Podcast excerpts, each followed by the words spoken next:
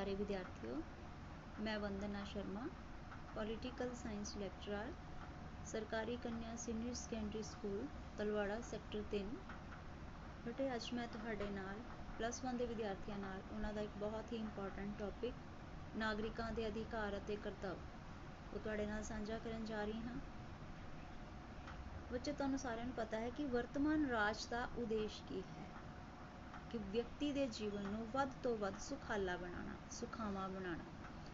ਔਰ ਇਸ ਉਦੇਸ਼ ਦੀ ਪੂਰਤੀ ਲਈ ਰਾਜ ਕੀ ਕਰਦਾ ਹੈ? ਵਿਅਕਤੀ ਨੂੰ ਕੁਝ ਨਾ ਕੁਝ ਸਹੂਲਤਾਂ ਪ੍ਰਦਾਨ ਕਰਦਾ ਹੈ। ਇਸ ਤਰ੍ਹਾਂ ਜਿਹੜੀਆਂ ਸਹੂਲਤਾਂ ਰਾਜ ਦੁਆਰਾ ਵਿਅਕਤੀ ਨੂੰ ਪ੍ਰਦਾਨ ਕੀਤੀਆਂ ਜਾਂਦੀਆਂ ਹਨ, ਉਹਨਾਂ ਸਹੂਲਤਾਂ ਨੂੰ ਅਸੀਂ ਕੀ ਕਹਤੇ ਹਾਂ? ਅਧਿਕਾਰ ਆਖਦੇ ਹਾਂ। ਯਾਨੀ ਰਾਜ ਵੱਲੋਂ ਜਿਹੜੀਆਂ ਸਹੂਲਤਾਂ ਵਿਅਕਤੀ ਦੇ ਵਿਕਾਸ ਦੇ ਲਈ ਵਿਅਕਤੀ ਨੂੰ ਦਿੱਤੀਆਂ ਜਾਂਦੀਆਂ ਹਨ, ਉਹਨਾਂ ਸਹੂਲਤਾਂ ਨੂੰ ਅਧਿਕਾਰ ਕਿਹਾ ਜਾਂਦਾ ਹੈ। ਵਰਤਮਾਨ ਰਾਜ ਦੀ ਪਰਖ ਜਿਹੜੀ ਹੈ, ਉਹ ਉਸ ਦੁਆਰਾ ਨਾਗਰਿਕਾਂ ਨੂੰ ਦਿੱਤੇ ਗਏ ਅਧਿਕਾਰਾਂ ਤੋਂ ਹੀ ਕੀਤੀ ਜਾਂਦੀ ਹੈ। ਮਤਲਬ, ਜਿਹੜਾ ਰਾਜ ਨਾਗਰਿਕਾਂ ਨੂੰ ਵੱਧ ਤੋਂ ਵੱਧ ਅਧਿਕਾਰ ਦਿੰਦਾ ਹੈ, ਉਹ ਰਾਜ ਵਧੇਰੇ ਚੰਗਾ ਮੰਨਿਆ ਜਾਂਦਾ ਹੈ। ਔਰ ਜਿਹੜਾ ਨਾਗਰਿਕ ਨੂੰ ਅਧਿਕਾਰ ਨਹੀਂ ਦਿੰਦਾ ਹੈ, ਜਿਹੜਾ ਸਿਰਫ ਨਾਗਰਿਕਾਂ ਕੋਲੋਂ ਉਹਨਾਂ ਦੇ ਕਰਤੱਵਾਂ ਦੀ ਆਸ ਰੱਖਦਾ ਹੈ ਉਸ ਰਾਜ ਨੂੰ ਲੋਕਾਂ ਦੁਆਰਾ ਪਸੰਦ ਨਹੀਂ ਕੀਤਾ ਜਾਂਦਾ। ਉਸ ਰਾਜ ਨੂੰ ਅਸੀਂ ਆਪਣੀ ਭਾਸ਼ਾ 'ਚ ਕਿਵੇਂ ਕਵਾਂਗੇ? ਕਿ ਕਿਹੜੇ ਰਾਜ ਹੋ ਸਕਦਾ? ਹੈ ਉਹ ਤਾਨਾਸ਼ਾਹੀ ਰਾਜ ਹੋ ਸਕਦਾ ਹੈ, ਜਿਹਦੇ ਵਿੱਚ ਨਾਗਰਿਕਾਂ ਨੂੰ ਅਧਿਕਾਰ ਹੀ ਨਹੀਂ ਦਿੱਤੇ ਜਾਂਦੇ ਹਨ। ਸੋ ਕਿਹੜਾ ਰਾਜ ਚੰਗਾ ਮੰਨਿਆ ਜਾਂਦਾ ਹੈ? ਜਿਹੜੇ ਰਾਜ ਵਿੱਚ ਨਾਗਰਿਕਾਂ ਨੂੰ ਵੱਧ ਤੋਂ ਵੱਧ ਅਧਿਕਾਰ ਦਿੱਤੇ ਜਾਂਦੇ ਹਨ। ਇਸ ਸੰਬੰਧ ਵਿੱਚ ਲਾਸਕੀ ਨੇ ਇੱਕ ਕਥਨ ਲਿਖਿਆ ਹੈ। ਲਾਸਕੀ ਦਾ ਇੱਕ ਕਥਨ ਕੀ ਦਿੱਤਾ ਗਿਆ ਹੈ ਕਿ ਰਾਜ ਆਪਣੇ ਦਿੱਤੇ ਹੋਏ ਅਧਿਕਾਰਾਂ ਤੋਂ ਹੀ ਪਛਾਣਿਆ ਜਾਂਦਾ ਹੈ। ਪ੍ਰੋਫੈਸਰ ਲਾਸਕੀ ਕੀ ਕਹਿੰਦਾ ਹੈ? The state is known by the rights its it maintains. ਮਤਲਬ ਸਟੇਟ ਕਿਹਦੇ ਨਾਮ ਤੋਂ ਜਾਣਿਆ ਜਾਂਦਾ ਹੈ? ਜਿਹੜੇ ਅਧਿਕਾਰ ਉਹ ਰਾਜ ਦੁਆਰਾ ਨਾਗਰਿਕਾਂ ਨੂੰ ਦਿੱਤੇ ਜਾਂਦੇ ਹਨ। ਅਧਿਕਾਰਾਂ ਦਾ ਅਰਥ ਅਤੇ ਪਰਿਭਾਸ਼ਾ।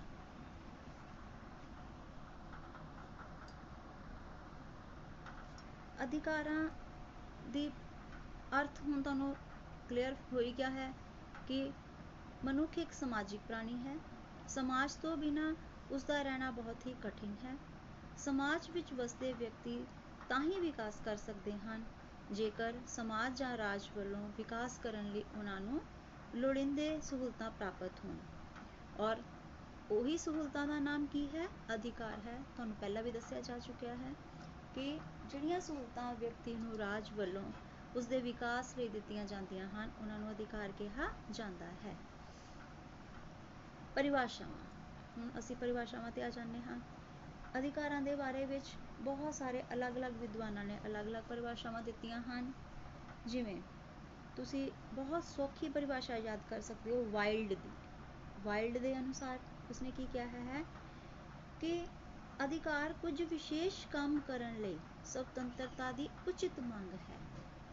ਜਾਂ ਆਪਾਂ ਐਵੇਂ ਵੀ ਲਿਖ ਸਕਦੇ ਹਾਂ ਕਿ ਕੁਝ ਕੰਮਾਂ ਨੂੰ ਕਰਨ ਲਈ ਆਜ਼ਾਦੀ ਦੀ ਉਚਿਤ ਮੰਗ ਹੀ ਅਧਿਕਾਰ ਹੁੰਦੀ ਹੈ। ਤੁਸੀਂ ਇਸ ਨੂੰ ਇੰਗਲਿਸ਼ ਵਿੱਚ ਵੀ ਯਾਦ ਕਰ ਸਕਦੇ ਹੋ ਡੈਫੀਨੇਸ਼ਨ ਨੂੰ। A right is a reasonable claim to the freedom in the exercise of certain activities. ਇੱਕ ਹੋਰ ਇਹਦੇ ਲਈ ਡੈਫੀਨੇਸ਼ਨ ਤੁਸੀਂ ਯਾਦ ਕਰ ਸਕਦੇ ਹੋ। ਜਿਵੇਂ ਟੀ ਐਚ ਗ੍ਰੀਨ ਨੇ ਦਿੱਤੀ ਹੈ ਟੀ ਐਚ ਗ੍ਰੀਨ ਦੀ ਪਰਿਭਾਸ਼ਾ ਵੀ ਯਾਦ ਕਰ ਸਕਦੇ ਹੋ ਕਿ ਅਧਿਕਾਰ ਉਹ ਸ਼ਕਤੀਆਂ ਹਨ ਜਿਹੜੀਆਂ ਮਨੁੱਖ ਦੇ ਨੈਤਿਕ ਪ੍ਰਾਣੀ ਹੋਣ ਦੇ ਨਾਤੇ ਉਸ ਦੇ ਧੰਦੇ ਦੀ ਪੂਰਤੀ ਲਈ ਜ਼ਰੂਰੀ ਹੁੰਦੀਆਂ ਹਨ। ਤਾਂ ਤੁਸੀਂ ਇਹ ਵੀ ਡੈਫੀਨੇਸ਼ਨ ਯਾਦ ਕਰ ਸਕਦੇ ਹੋ ਟੀ ਐਚ ਗ੍ਰੀਨ ਦੀ ਵੀ। ਇੱਕ ਤੁਹਾਨੂੰ ਪਰਿਭਾਸ਼ਾ ਵਿੱਚ ਮੈਂ ਭੇਜੀ ਸੀ ਨੋਟਸ ਵਿੱਚ ਲਿਖ ਕੇ, ਬੋਸਾਂਕੇ ਦੇ ਅਨੁਸਾਰ। ਬੋਸਾਂਕੇ ਨੇ ਵੀ ਬਹੁਤ ਵਧੀਆ ਪਰਿਭਾਸ਼ਾ ਦਿੱਤੀ ਹੈ। ਕਧਿਕਾਰ ਉਹ ਮੰਗ ਹੈ ਜਿਸ ਨੂੰ ਸਮਾਜ ਪ੍ਰਵਾਨ ਕਰਦਾ ਹੈ ਅਤੇ ਰਾਜ ਉਸ ਨੂੰ ਲਾਗੂ ਕਰਦਾ ਹੈ। ਬੇਟਾ, ਬਹੁਤ ਇੰਪੋਰਟੈਂਟ ਡੈਫੀਨੇਸ਼ਨ ਹੈ, ਬਹੁਤ ਸੌਖੀ ਵੀ ਹੈ। ਕੀ ਕਿਹਾ ਹੈ ਉਸਨੇ ਬੋਸਾਂਕੇ ਨੇ? ਕਿ ਅਧਿਕਾਰ ਉਹ ਮੰਗ ਹੈ ਜਿਸ ਨੂੰ ਸਮਾਜ ਪ੍ਰਵਾਨ ਕਰਦਾ ਹੈ ਤੇ ਰਾਜ ਉਸ ਨੂੰ ਲਾਗੂ ਕਰਦਾ ਹੈ। ਰਾਈਟ ਇਜ਼ ਅ ਕਲੇਮ ਦਾਵਾ ਹੈ, ਮੰਗ ਹੈ। Recognized by society and enforced by state. ਇੱਕ ਹੋਰ ਪਰਿਭਾਸ਼ਾ ਤੁਸੀਂ ਲਾਸਕੀ ਦੀ ਯਾਦ ਕਰ ਸਕਦੇ ਹੋ ਦੇ ਵਿੱਚ, ਕਿ ਅਧਿਕਾਰ ਉਹਨਾਂ ਸਮਾਜਿਕ ਅਵਸਥਾਵਾਂ ਦਾ ਨਾਮ ਹੈ, ਜਿਨ੍ਹਾਂ ਤੋਂ ਬਿਨਾ ਕੋਈ ਵੀ ਵਿਅਕਤੀ ਪੂਰਨ ਤੌਰ ਤੇ ਆਪਣਾ ਵਿਕਾਸ ਨਹੀਂ ਕਰ ਸਕਦਾ ਹੈ। ਇੰਗਲਿਸ਼ ਵਿੱਚ ਕੀ ਲਿਖ ਸਕਦੇ ਹਾਂ ਆਪਾਂ ਇਸ ਪਰਿਭਾਸ਼ਾ ਨੂੰ? Rights are those conditions of social life without which no man can seek to be himself at his best. So ਇਹ ਸਾਰੀਆਂ ਪਰਿਭਾਸ਼ਾਵਾਂ ਪੜਨ ਤੋਂ ਬਾਅਦ ਅਸੀਂ ਕੀ ਕਹਿ ਸਕਦੇ ਹਾਂ? ਤੁਹਾਨੂੰ ਹੁਣ ਤੱਕ ਤਾਂ ਪਤਾ ਚੱਲ ਹੀ ਗਿਆ ਹੈ। ਇਹ ਸਾਰੀਆਂ ਪਰਿਭਾਸ਼ਾ 'ਚ ਕੀ ਦੱਸਿਆ ਗਿਆ ਹੈ ਕਿ ਅਧਿਕਾਰ ਮਨੁੱਖ ਦੀਆਂ ਉਹ ਜਾਇਜ਼ ਮੰਗਾਂ ਹਨ। ਜਾਇਜ਼ ਮੰਗਾਂ, ਜਾਇਜ਼ ਮਤਲਬ ਜਿਹੜੀਆਂ ਮਨੁੱਖ ਦੇ ਵਿਕਾਸ ਲਈ ਜ਼ਰੂਰੀ ਹਨ। ਉਸ ਦੇ ਕਲਿਆਣ ਲਈ ਜ਼ਰੂਰੀ ਹਨ। ਉਹ ਸਾਰੀਆਂ ਮੰਗਾਂ ਨੂੰ ਅਧਿਕਾਰ ਕਿਹਾ ਜਾਂਦਾ ਹੈ। ਹੁਣ ਅਸੀਂ ਆ ਜਾਂਦੇ ਹਾਂ ਅਧਿਕਾਰਾਂ ਦੀਆਂ ਵਿਸ਼ੇਸ਼ਤਾਵਾਂ। ਕਿਹੜੀਆਂ ਹੁੰਦੀਆਂ ਹਨ? ਕਿ ਕਿਹੜੀ ਚੀਜ਼ਾਂ ਹਨ? ਕਿਹੜੇ ਵਿਸ਼ੇਸ਼ਤਾਵਾਂ ਹਨ? ਜਿਹੜੀਆਂ ਅਧਿਕਾਰਾਂ ਵਿੱਚ ਪਾਈਆਂ ਜਾਂਦੀਆਂ ਹਨ। ਸੋ ਸਭ ਤੋਂ ਪਹਿਲੀ ਵਿਸ਼ੇਸ਼ਤਾ ਹੈ, ਅਧਿਕਾਰ ਕੇਵਲ ਸਮਾਜ ਵਿੱਚ ਹੀ ਸੰਭਵ ਹਨ। ਬਿਲਕੁਲ ਕਲੀਅਰ ਹੈ ਕਿ rights are possible only in society ਕਹਿੰਦਾ ਇਸ ਦੀ ਪਹਿਲੀ ਵਿਸ਼ੇਸ਼ਤਾ ਆਪਾਂ ਕੀ ਕਹਿ ਸਕਦੇ ਹਾਂ? ਇਹ ਕੇਵਲ ਸਮਾਜ ਵਿੱਚ ਹੀ ਮੰਨੇ ਜਾ ਸਕਦੇ ਹਨ। ਸਮਾਜ ਤੋਂ ਬਿਨਾਂ ਤਾਂ ਅਧਿਕਾਰਾਂ ਦਾ ਪ੍ਰਸ਼ਨ ਹੀ ਪੈਦਾ ਨਹੀਂ ਹੁੰਦਾ। ਸਮਾਜ ਤੋਂ ਬਾਹਰ ਕਿਸੇ ਵੀ ਵਿਅਕਤੀ ਨੂੰ ਕੋਈ ਵੀ ਕਾਨੂੰਨੀ ਅਧਿਕਾਰ ਪ੍ਰਾਪਤ ਨਹੀਂ ਹੋ ਸਕਦਾ। ਅਧਿਕਾਰਾਂ ਦੇ ਪਿੱਛੇ ਕਾਨੂੰਨੀ ਸ਼ਕਤੀ ਦਾ ਹੋਣਾ ਪਹਿਲੀ ਸ਼ਰਤ ਹੈ। ਹੁਣ ਜੇਕਰ ਕਾਨੂੰਨੀ ਸ਼ਕਤੀ ਹੀ ਨਾ ਹੋਏਗੀ, ਮਤਲਬ ਜੇਕਰ ਅਗਰ ਕੋਈ ਉਹਨਾਂ ਦੀ ਉਲੰਘਣਾ ਕਰਦਾ ਹੈ, ਅਗਰ ਦੰਡ ਹੀ ਨਹੀਂ ਬਦਲੇ ਵਿੱਚ ਦਿੱਤਾ ਜਾਏਗਾ, ਉਹਦੇ ਪਿੱਛੇ ਕਾਨੂੰਨੀ ਸ਼ਕਤੀ ਹੀ ਨਹੀਂ ਹੋਏਗੀ, ਤਾਂ ਉਹਨਾਂ ਅਧਿਕਾਰਾਂ ਦਾ ਕੋਈ ਵੀ ਫਾਇਦਾ ਨਹੀਂ ਹੈ। ਸਮਾਜ ਤੋਂ ਬਾਹਰ, ਅਗਰ ਅਸੀਂ ਸਮਾਜ 'ਚ ਰਹਿੰਦੇ ਹੋਏ ਅਸੀਂ ਇਹਨਾਂ ਦਾ ਜਿਹੜਾ ਹੈ, ਉਹਨਾਂ ਨੂੰ ਮੰਨ ਸਕਦੇ ਹਾਂ, ਸਮਾਜ ਤੋਂ ਬਾਹਰ ਕਾਨੂੰਨੀ ਅਧਿਕਾਰ ਕੋਈ ਵੀ ਨਹੀਂ ਦੇ ਸਕਦਾ ਔਰ ਕੋਈ ਵੀ ਉਸ ਨੂੰ ਲਾਗੂ ਨਹੀਂ ਕਰ ਸਕਦਾ ਹੈ। ਦੂਸਰੀ ਵਿਸ਼ੇਸ਼ਤਾ ਹੈ ਅਧਿਕਾਰਾਂ ਦੀ। ਅਧਿਕਾਰ ਗਤੀਸ਼ੀਲ ਅਤੇ ਪਰਿਵਰਤਨਸ਼ੀਲ ਹੁੰਦੇ ਹਨ। ਪਹਿਲੀ ਵਿਸ਼ੇਸ਼ਤਾ ਤੁਹਾਨੂੰ ਸਮਝ ਲੱਗ ਗਈ ਕਿ ਉਹ ਕੇਵਲ ਸਮਾਜ ਵਿੱਚ ਹੀ ਦਿੱਤੇ ਜਾ ਸਕਦੇ ਹਨ। ਵਿਅਕਤੀ ਜੰਗਲ 'ਚ ਚਲਾ ਜਾ, ਉੱਥੇ ਕਹੇ ਕਿ ਮੈਨੂੰ ਇਹ ਸਾਰੇ ਅਧਿਕਾਰ ਮਿਲਣੇ ਚਾਹੀਦੇ ਹਨ, ਤਾਂ ਉੱਥੇ ਉਸ ਨੂੰ ਉਹ ਅਧਿਕਾਰ ਨਹੀਂ ਦਿੱਤੇ ਜਾ ਸਕਦੇ। ਗਤੀਸ਼ੀਲ ਅਤੇ ਪਰਿਵਰਤਨਸ਼ੀਲ ਹੁੰਦੇ ਹਨ। ਦੂਸਰੀ ਵਿਸ਼ੇਸ਼ਤਾ, ਕਿਸੇ ਵੀ ਸਮਾਜ ਵਿੱਚ ਅਧਿਕਾਰ ਦਾ ਇੱਕ ਹੀ ਰੂਪ ਸਥਾਈ ਤੌਰ ਤੇ ਨਿਸ਼ਚਿਤ ਨਹੀਂ ਕੀਤਾ ਜਾ ਸਕਦਾ। ਇੱਕ ਹੀ ਤਰ੍ਹਾਂ ਦੇ ਅਧਿਕਾਰ ਹਮੇਸ਼ਾ ਵਾਸਤੇ ਨਹੀਂ ਰਹਿ ਸਕਦੇ। ਕਿਉਂ? ਕਿਉਂਕਿ rights are dynamic and changeable ਗਤੀਸ਼ੀਲ ਹੁੰਦੇ ਹਨ। ਚੇਂਜੇਬਲ ਮਤਲਬ ਪਰਿਵਰਤਨਸ਼ੀਲ। ਸਮੇਂ ਅਤੇ ਸਥਿਤੀਆਂ ਦੇ ਅਨੁਸਾਰ ਇਹ ਬਦਲੇ ਜਾ ਸਕਦੇ ਹਨ, ਬਦਲੇ ਜਾਂਦੇ ਹਨ। ਅਧਿਕਾਰਾਂ ਦੀ ਮੰਗ ਹਰੇਕ ਸਮਾਜ ਦੇ ਸਮਾਜਿਕ, ਆਰਥਿਕ, ਰਾਜਨੀਤਿਕ, ਸੱਭਿਆਚਾਰਕ ਤੇ ਪਰਿਵਰਤਨਸ਼ੀਲ ਵਾਤਾਵਰਣ ਤੇ ਨਿਰਭਰ ਕਰਦੀ ਹੈ। ਮਤਲਬ ਜਿਸ ਤਰ੍ਹਾਂ ਦਾ ਸਮਾਜ ਦਾ ਵਾਤਾਵਰਣ ਹੋਏਗਾ, ਉਸ ਵਾਤਾਵਰਣ ਦੇ ਆਧਾਰ ਤੇ ਹੀ ਨਾਗਰਿਕਾਂ ਨੂੰ ਅਧਿਕਾਰ ਦਿੱਤੇ ਜਾਣਗੇ। ਇਸੇ ਕਰਕੇ ਹੀ ਜਿਉਂ-ਜਿਉਂ ਸਭਿਅਤਾ ਦਾ ਵਿਕਾਸ ਹੁੰਦਾ ਹੈ ਤੇ ਹਰ ਇੱਕ ਦੇਸ਼ ਵਿੱਚ ਨਵੇਂ ਅਧਿਕਾਰਾਂ ਦੀ ਮੰਗ ਜਿਹੜੀ ਹੈ ਉਹ ਵੱਧ ਹੋ ਜਾਂਦੀ ਹੈ। ਮਤਲਬ ਹੋਰ ਲੋਕ ਜਿਹੜੇ ਹੈ ਸਮੇਂ ਆਉਣ ਤੇ ਨਵੇਂ-ਨਵੇਂ ਅਧਿਕਾਰਾਂ ਦੀ ਮੰਗ ਕਰਨੀ ਸ਼ੁਰੂ ਕਰ ਦਿੰਦੇ ਹਨ। ਮਤਲਬ ਜਿਵੇਂ-ਜਿਵੇਂ ਪਰਿਸਥਿਤੀਆਂ ਬਦਲਦੀਆਂ ਹਨ, ਉਸ ਤਰ੍ਹਾਂ ਹੀ ਅਧਿਕਾਰ ਦਾ ਸਰੂਪ ਵੀ ਬਦਲਦਾ ਰਹਿੰਦਾ ਹੈ। ਤੀਸਰੀ ਅਧਿਕਾਰਾਂ ਦੀ ਵਿਸ਼ੇਸ਼ਤਾ ਹੈ ਅਧਿਕਾਰ ਵਿਅਕਤੀ ਜਾਂ ਵਿਅਕਤੀਆਂ ਦੇ ਸਮੂਹਾਂ ਦਾ ਦਾਅਵਾ ਹੈ। Right is a claim of an individual or a group of individual ਅਧਿਕਾਰ ਸਮਾਜ ਵੱਲੋਂ ਸਹੂਲਤਾਂ ਪ੍ਰਦਾਨ ਕਰਨ ਲਈ ਵਿਅਕਤੀ ਦਾ ਇੱਕ ਦਾਅਵਾ ਹੈ। ਮਨੁੱਖ ਦੀਆਂ ਅਨੇਕ ਰੁਚੀਆਂ ਹੁੰਦੀਆਂ ਹਨ। ਤੁਹਾਨੂੰ ਪਤਾ ਸਾਰਿਆਂ ਦੀ ਰੁਚੀਆਂ ਅਲੱਗ-ਅਲੱਗ ਹੈ। ਉਹਨਾਂ ਦੀ ਜਿਹੜੀ ਹੈ ਸੰਤੁਸ਼ਟੀ ਵਾਸਤੇ ਮਨੁੱਖ ਨੂੰ ਜਿਹੜੀ ਹੈ ਉਹਨਾਂ ਦੀ ਸੰਤੁਸ਼ਟੀ ਵਾਸਤੇ ਉਸ ਨੂੰ ਬਹੁਤ ਸਾਰੀਆਂ ਸਮਾਜਿਕ ਅਵਸਥਾਵਾਂ ਦੀ ਲੋੜ ਹੁੰਦੀ ਹੈ। ਔਰ ਇਸ ਲਈ ਵਿਅਕਤੀ ਜਾਂ ਵਿਅਕਤੀਆਂ ਦੇ ਸਮੂਹ ਵੱਲੋਂ ਰਾਜ ਵੱਲੋਂ ਕੁਝ ਅਵਸਥਾਵਾਂ ਦੀ ਮੰਗ ਕੀਤੀ ਜਾਂਦੀ ਹੈ। ਮਤਲਬ ਜਿਸ ਤਰ੍ਹਾਂ ਦੀ ਅਵਸਥਾਵਾਂ ਦੀ ਲੋੜ ਹੁੰਦੀ ਵਿਅਕਤੀ ਨੂੰ, ਵਿਅਕਤੀ ਰਾਜ ਕੋਲੋਂ ਉਹਨਾਂ ਅਵਸਥਾਵਾਂ ਦੀ ਮੰਗ ਕਰਦਾ ਹੈ। ਸਮਾਜ ਅਤੇ ਰਾਜ ਇਹਨਾਂ ਦਾਅਵਿਆਂ ਨੂੰ ਉਚਿਤ ਮੰਨਦਾ ਹੋਇਆ, ਮਤਲਬ ਸਮਾਜ ਨੂੰ, ਰਾਜ ਨੂੰ ਜਿਹੜੇ ਦਾਅਵੇ ਵਿਅਕਤੀ ਦੇ ਉਚਿਤ ਲੱਗਦੇ ਹਨ ਕਿ ਹਾਂ, ਵਾਕਈ ਇਹ ਵਿਅਕਤੀ ਨੂੰ ਮਿਲਣੇ ਚਾਹੀਦੇ ਹਨ, ਤਾਂ ਉਹਨਾਂ ਵੱਲੋਂ, ਰਾਜ ਵੱਲੋਂ ਉਹਨਾਂ ਦਾਅਵਿਆਂ ਨੂੰ ਸਵੀਕਾਰ ਕਰ ਲਿਆ ਜਾਂਦਾ ਹੈ, ਪ੍ਰਵਾਨ ਕਰ ਲਿਆ ਜਾਂਦਾ ਹੈ। ਸੋ ਕੀ ਹੋ ਗਿਆ? ਇਹ ਕਿਹੜੀ ਵਿਸ਼ੇਸ਼ਤਾ ਹੋ ਗਈ? ਕਿ ਅਧਿਕਾਰ ਵਿਅਕਤੀ ਜਾਂ ਵਿਅਕਤੀਆਂ ਦੇ ਸਮੂਹ ਵੱਲੋਂ ਕੀਤੇ ਗਏ ਦਾਅਵੇ ਹਨ। ਚੌਥੀ ਵਿਸ਼ੇਸ਼ਤਾ, ਅਧਿਕਾਰ ਉਚਿਤ ਅਤੇ ਨੈਤਿਕ ਹੋਣੇ ਚਾਹੀਦੇ ਹਨ। Rights should be based on reason or morality ਕਹਿੰਦਾ ਕੋਈ ਵੀ ਨਾਗਰਿਕ ਜਿਹੜਾ ਹੈ, ਸ਼ਰਾਬ ਪੀਣ ਜਾਂ ਆਤਮ ਹੱਤਿਆ ਕਰਨ ਦੀ ਖੁੱਲ੍ਹ ਨਹੀਂ ਮੰਗ ਸਕਦਾ। ਹੁਣ ਤੁਸੀਂ ਆਪੇ ਸੋਚੋ, ਸ਼ਰਾਬ ਪੀਣਾ ਜਾਂ ਆਤਮ ਹੱਤਿਆ ਕਰਨਾ ਕੀ ਇਹ ਨੈਤਿਕ ਸਿਧਾਂਤਾਂ ਤੇ, ਨੈਤਿਕ ਸਿਧਾਂਤਾਂ ਤੇ ਆਧਾਰਿਤ ਹਨ? ਬਿਲਕੁਲ ਨਹੀਂ ਹੈ। ਕਿਉਂਕਿ ਇਹ ਮੰਗਾਂ ਵਿਅਕਤੀ ਦੇ ਆਪਣੇ ਭਲੇ ਲਈ ਉਚਿਤ ਨਹੀਂ ਹਨ।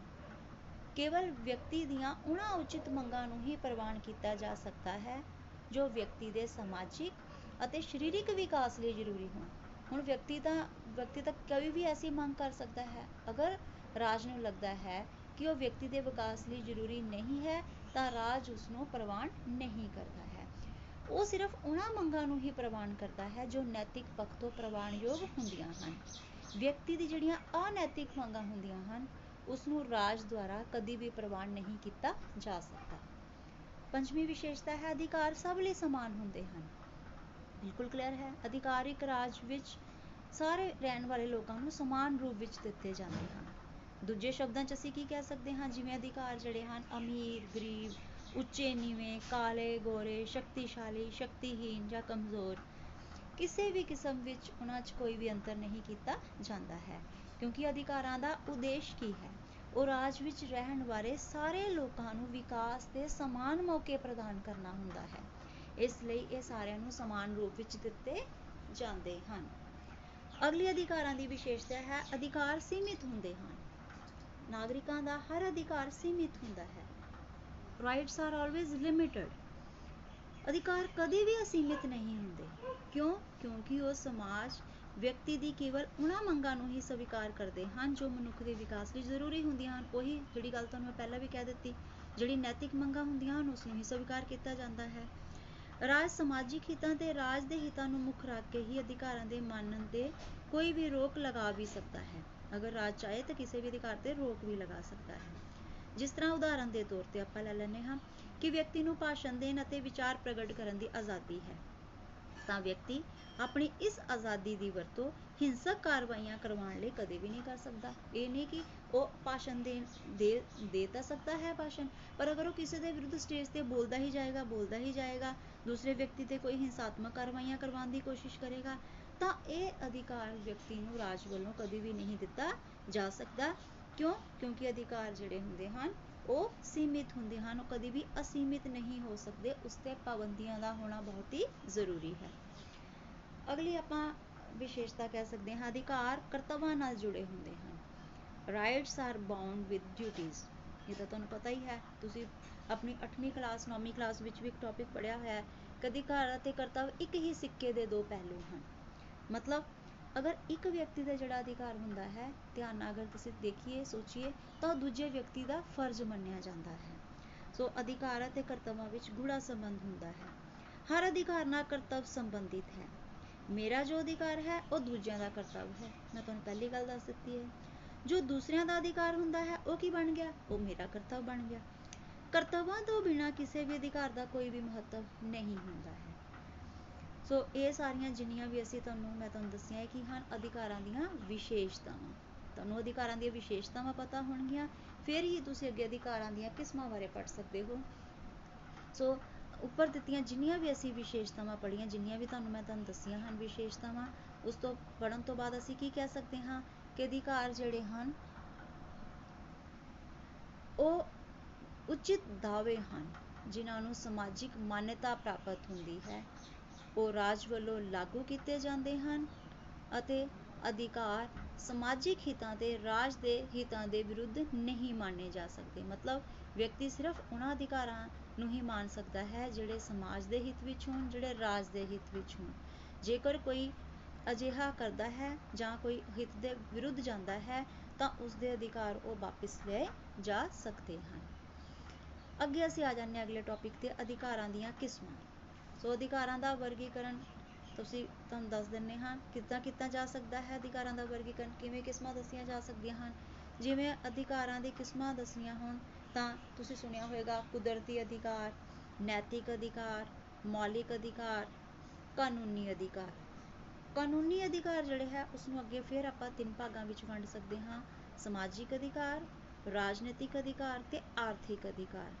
ਤਾਂ ਅਸੀਂ ਸਾਰੀਆਂ ਹੀ ਕਿਸਮਾਂ ਬਾਰੇ ਤੁਹਾਨੂੰ ਸਾਰੇ ਹੀ ਮੀਨਿੰਗਸ ਪਤਾ ਹੋਣੇ ਚਾਹੀਦੇ ਵੀ ਕਿਹੜੇ ਅਧਿਕਾਰ ਨੂੰ ਕਿਸ ਤਰ੍ਹਾਂ ਅਸੀਂ ਉਸ ਨੂੰ ਉਹ ਨਾਮ ਦਿੱਤਾ ਹੈ। ਸਾਰੀਆਂ ਹੀ ਉਸਦੇ ਟਾਈਪਸ ਅਸੀਂ ਪੜਾਂਗੇ ਪਹਿਲੀ ਆ ਗਈ ਸਾਡੀ ਕੁਦਰਤੀ ਅਧਿਕਾਰ ਜਿਸ ਨੂੰ ਆਪਾਂ ਨੈਚੁਰਲ ਰਾਈਟਸ ਵੀ ਆਖਦੇ ਹਾਂ। ਕੁਦਰਤੀ ਸ਼ਬਦ ਕੁਦਰਤ ਨਾਲ ਲੱਗ ਗਿਆ ਹੈ, ਤਾਂ ਇਸ ਤੋਂ ਹੀ ਕਲੀਅਰ ਹੋ ਗਿਆ ਵੀ ਕੁਦਰਤੀ ਅਧਿਕਾਰ ਉਹ ਅਧਿਕਾਰ ਹੁੰਦੇ ਹਨ ਜਿਹੜੇ ਸਾਨੂੰ ਕੁਦਰਤ ਵੱਲੋਂ ਪ੍ਰਾਪਤ ਹੁੰਦੇ ਹਨ, ਜਿਹੜੇ ਸਾਨੂੰ ਪ੍ਰਕਿਰਤੀ ਵੱਲੋਂ, ਕੁਦਰਤ ਵੱਲੋਂ ਸਾਨੂੰ ਅਧਿਕਾਰ ਮਿਲੇ ਹੋਏ ਹਨ। ਜੌਨ ਲੌਕ ਦਾ ਨਾਮ, ਤੁਸੀਂ ਸ਼ਾਇਦ ਪਹਿਲਾਂ ਨਾ ਸੁਣਿਆ ਹੋਵੇ। ਜੌਨ ਲੌਕ ਨੇ ਕੀ ਕਿਹਾ ਹੈ ਕਿ ਰਾਜ ਦੇ ਹੋਂਦ ਵਿੱਚ ਆਉਣ ਤੋਂ ਪਹਿਲਾਂ ਪ੍ਰਕਿਰਤੀ ਜਿਹੜਾ ਸੀ ਕੁਦਰਤ ਜਿਹੜੀ ਸੀ, ਉਹ ਉਸਨੇ ਰਾਜ ਨੂੰ ਵਿੱਚ ਰਹਿਣ ਵਾਲੇ ਵਿਅਕਤੀ ਨੂੰ ਜਿਹੜੇ ਅਧਿਕਾਰ ਦਿੱਤੇ ਸਨ, ਜਿਵੇਂ ਜੀਵਨ ਦਾ ਅਧਿਕਾਰ, ਸੰਪਤੀ ਦਾ ਅਧਿਕਾਰ ਤੇ ਸੁਤੰਤਰਤਾ ਦਾ ਅਧਿਕਾਰ। ਇਹਨਾਂ ਤਿੰਨਾਂ ਅਧਿਕਾਰਾਂ ਨੂੰ ਕੁਦਰਤੀ ਅਧਿਕਾਰ ਕਿਹਾ ਜਾਂਦਾ ਹੈ। ਰਾਜ ਇਹਨਾਂ ਅਧਿਕਾਰਾਂ ਨੂੰ ਕਦੇ ਵੀ ਖਤਮ ਨਹੀਂ ਕਰ ਸਕਦਾ ਹੈ, ਕਿਉਂਕਿ ਇਹ ਰਾਜ ਨੇ ਦਿੱਤੇ ਹੀ ਨਹੀਂ ਹਨ। ਇਹ ਅਧਿਕਾਰ ਸਾਨੂੰ ਕੁਦਰਤ ਨੇ ਦਿੱਤੇ ਹੈ। ਸਾਨੂੰ ਜੀਣ ਦਾ ਅਧਿਕਾਰ, ਸੰਪਤੀ ਦਾ ਅਧਿਕਾਰ ਤੇ ਸੁਤੰਤਰਤਾ ਦਾ ਅਧਿਕਾਰ ਇਹਨਾਂ ਨੂੰ ਕੁਦਰਤੀ ਅਧਿਕਾਰ ਕਿਹਾ ਜਾਂਦਾ ਹੈ। ਕਿਉਂਕਿ ਇਹ ਮਨੁੱਖ ਨੂੰ ਕੁਦਰਤ ਵੱਲੋਂ ਮਿਲੇ ਹਨ, ਇਸ ਕਰਕੇ ਇਹਨਾਂ ਦਾ ਨਾਮ ਕੀ ਰੱਖ ਦਿੱਤਾ ਗਿਆ? ਕੁਦਰਤੀ ਅਧਿਕਾਰ। ਪਰ ਕੁਝ ਵਿਚਾਰਕਾਂ ਦਾ ਮਤ ਹੈ ਕਿ ਇਹ ਅਧਿਕਾਰ ਵਿਅਕਤੀ ਨੂੰ ਰਾਜ ਦੁਆਰਾ ਹੀ ਦਿੱਤੇ ਜਾ ਸਕਦੇ ਹਨ। ਯਾਨੀ ਕਈ ਜਿਹੜੇ ਹੈ ਸਮਰਥਕ ਇਹ ਮੰਨਦੇ ਹਨ ਕਿ ਕੁਦਰਤੀ ਅਧਿਕਾਰ ਤਾਂ ਕੋਈ ਅਧਿਕਾਰ ਹੀ ਨਹੀਂ ਹੁੰਦੇ। ਅਧਿਕਾਰ ਸਿਰਫ ਉਹੀ ਹੁੰਦੇ ਹਨ ਜਿਹੜੇ ਰਾਜ ਵੱਲੋਂ ਵਿਅਕਤੀ ਨੂੰ ਦਿੱਤੇ ਜਾਂਦੇ ਹਨ। ਰਾਜ ਤੋਂ ਬਿਨਾਂ ਤਾਂ ਵਿਅਕਤੀ ਕੋਈ ਵੀ ਅਧਿਕਾਰ ਦੀ ਕਲਪਨਾ ਵੀ ਨਹੀਂ ਕਰ ਸਕਦਾ। ਇਸ ਕਰਕੇ ਕੁਦਰਤੀ ਅਧਿਕਾਰ ਦੇ ਸਿਧਾਂਤ ਨੂੰ ਜਿਹੜੇ ਆਧੁਨਿਕ ਵਿਚਾਰਕ ਹਨ, ਉਹ ਪ੍ਰਵਾਨ ਨਹੀਂ ਕਰਦੇ ਹਨ।